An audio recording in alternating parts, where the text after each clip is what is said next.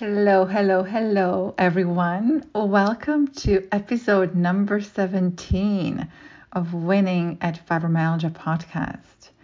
I just want to spend a little moment expressing my gratitude to those who tune in and listen. Thank you. I appreciate you. My little website, Analytics, gives me some stats on my podcast, and among them is a list of countries where my listeners are I am so humbled and excited at the same time to see I have listeners in the United States, Canada, Germany, UK, Australia, New Zealand, South Africa, and even Qatar. It is truly an honor to be reaching so many parts of the world. I would love, love, love to hear from you. Who are you? What brought you to my podcast? What would you love to hear about what would you love to hear about and what I have not addressed yet? I would love to know. So, moving on, I was able to interview Dr. Howard Schubiner earlier this week. You are in for a treat. Dr. Schubiner is one of the leading researchers in the field of chronic pain, but also actually sees patients. He runs a mind body program in Michigan, Ascension Hospital in Southfield. Uh, the episode will drop soon. I learn from him every time I hear him talk, and I sat on eight of his talks during the course I take during the course I took in last year, the pain reprocessing course, and I also listened to some of his uh, TEDx talk um, online. So I do think you will love his uh, episode. So, in preparation for the episode with Dr. Schubiner, I thought it would be appropriate to review some of the basic knowledge of the neuroplastic pain and what works for it. And also, um, I wanted to address one of the main roadblocks that my patients have been telling me about. So, the basics number one, neuroplastic pain of fibromyalgia is felt in the body, various places all over, but it is caused by the brain. Number two, the pain is real, it is always real. Number three, people with fibromyalgia are more sensitive to various stimuli, touch, sounds, odors. The condition is still referred to as central sensitization syndrome, meaning the volume button in the brain is turned on. The reason number four the reason the button is in on position can be generally ascribed to as quote danger quote signal. Brain produces pain as a sign of danger. It is a danger signal. Except in patients with fibromyalgia there is no tissue damage there is no inflammation the alarm the danger signal is fake the signal the pain is real, but the alarm is fake. There is no fire, there is no tissue damage, there is no structural damage. Number five, the answer to improving pain is turning down or turning off the danger signal.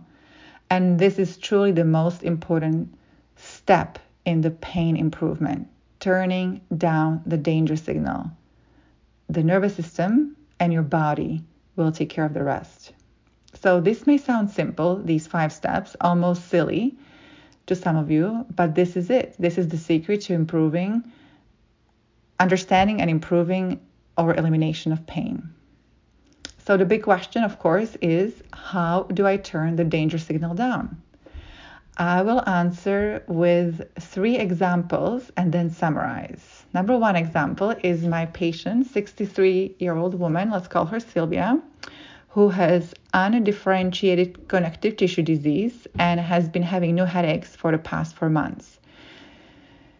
Uh, undifferentiated connective tissue disease um, is what happens when you have some features of an autoimmune illness, like lupus, but they're not full blown or they're not too serious or too severe. And these have been pretty controlled. The head pain was new. She was she has been extremely concerned about her head pain because it was fairly daily, fairly widespread, and her blood pressure has been running a little high. So when I saw her a couple of weeks ago, I interviewed her and I realized that her headache did not seem to be anything inflammatory or structural or ominous. Rather, it seemed neuroplastic. The main reason for identifying it as such was that Sylvia seemed to have put a lot of pressure on herself, and there were no signs of organic or anything ominous on exam. So I don't, I do want to say that just because somebody strikes you as putting pressure on themselves, and I'm going to mention what I mean in her case, it doesn't mean that you don't do the exam and you don't do the due diligence. I did. But the way Sylvia described her headache, uh, she um, said that she had to have her house clean to do all the chores on the time. She felt guilty about sitting, putting her feet up and just sitting down. That, in correlation with normal exam and normal labs, I truly felt fairly confident in the diagnosis. So I chose to do somatic tracking in the office, and her head pain went away during the somatic tracking. I would not, I was not even expecting such a result, but that's that's what happened. And the reason that um, it happened is that Sylvia was able to relax enough to allow for the tension to come down, and her head pain was gone. And I just saw her in a follow up two days ago she reported that her head pain, quote, wanted to come back several times, but she quickly realized, she caught it, she realized what was happening, and she was able to basically stop herself from putting pressure on herself and gave herself permission to just relax and not be perfect. I thought it was gold what she what she said. That's how she was basically able to be successful um, in eliminating the pain. She recognized she was putting too much pressure on herself and she said, Okay, I don't have to do this. Relaxed, and her pain got better. So, the first answer to the question, How do I turn the danger signal down? is give yourself permission not to be perfect and take time to relax. She also told me about other wins related to this small change. Um, her grandkids came to visit, and they are quite noisy and rambunctious.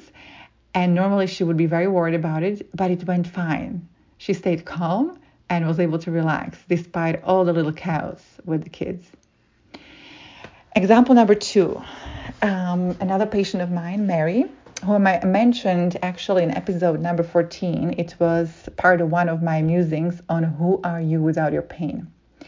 She has anxiety, fibromyalgia, chronic neck and back pain, and headaches. We started working on her headaches and pain in December, and she had almost immediate success with somatic tracking with her anxiety and headaches. We are still working on her neck and back pain, but these two anxiety and headaches got better. And what she was able to accomplish with somatic tracking is that she was able to feel safe. And once she experienced it for the first time, feeling safe, she knew she could experience it again because now she knows how to bring it back. So, example two deals with feeling safe. When you genuinely feel safe and let your brain know this lovingly, it responds. I promise. Example number three. So it's actually um, a roadblock that most of my patients in my regular rheumatology practice who do not have success, that's what they tell me. That they are they are they are having trouble believing that neuroplasticity, that neuroplastic pain is responsible for their pain or that it can cause the severe pain as they have it. They worry that the severity of pain means that they have something else more serious. So I just want to talk about that a little bit uh, because it's really important roadblock to getting better. I evaluate patients with pain to rule out any structural cause. I listen and examine them I usually run labs and I frequently also order x rays. That is often sufficient to rule out a structural problem, problem or inflammatory rheumatic process. And for reminder, we do that so that we can be confident in the diagnosis of neuroplastic pain, which underlies fibromyalgia. I am very thorough, and sometimes I do go to greater lengths to rule out it, to rule out a rheumatic disease process, which sometimes mean ordering additional imaging studies, such as an MRI or a bone scan. But then I'm usually satisfied. And here is what happens I review the results with my patient. I explain there is good news because I did not find anything structural. Hence, most likely the diagnosis is truly fibromyalgia. And very often the response is, I understand, but I think there is something wrong because I cannot believe that the pain would be so severe if the brain was all causing it. My patients basically cannot believe there is nothing wrong structurally because of the severity of the pain. And my heart aches for them. Yet I know that the improvements in pain won't start happening until they believe, until they're open to the concept. So I just want to talk about a little bit about this lack of belief. So, can mistakes happen? As in, is it possible for a rheumatologist to misdiagnose someone as having fibromyalgia when they do have something more serious, such as psoriatic or rheumatoid arthritis? Of course, it is possible. Is it likely? I would say not very often. Rheumatologists are trained to detect inflammation. We look for it everywhere on exam. We look for it in labs we are like hound dogs. I would almost say that with us, rheumatologists, it is almost like in that saying, if you if all you have is a hammer, everything looks like a nail. We basically do not want to leave a, diagno- a diagnosis that has a potential for joint damage undiagnosed. We want to find it. But if we don't have any evidence of inflammation, or if the evidence is pointing in the direction of the fibromyalgia, such as that we can find a lot of that on history, we do call it fibromyalgia. And I would say that most cases of fibromyalgia are not equivocal, meaning you have a good amount of certainty that there is nothing additional inflammatory going on.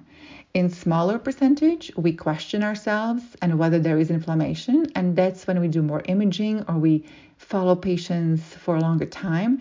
But at some point, when nothing pops out, nothing presents itself, we do draw a line when we don't find any evidence of inflammation, even with advanced imaging. And we say basically, let's stop looking for inflammation and let's start addressing the problem. So you what I'm basically saying is that you do have to have certain confidence in your doctor. And how to gain the confidence and that's a good question, but only you as a patient can answer it. Most of physicians that I know, including myself, we happily endorse a second opinion, even encourage it um, if our patients feel that what we tell them is not landing home. So, I would like to summarize the five steps of my winning at fibromyalgia method. Number one, believe you can and deserve to heal your pain. Number two, be open to the concept of neuroplastic pain and believe that it can cause even severe pain. Number three, practice sending safety messages to the brain. This is where somatic tracking belongs. Number four, feel all the emotions. This is where fear, self compassion belongs also. And number five, look for and listen to your intuition. I was to leave you with that summary. I would love to hear back from you. Or if you left a lovely five star review, you can find me on Facebook at Martina Lenartova, L E N A R T O V A, or you can visit my website at www.winningatfibromyalgia.com and send me a message slash email. So I look forward to chatting with you next time. Um, and next time will be Dr. Schubiner's episode.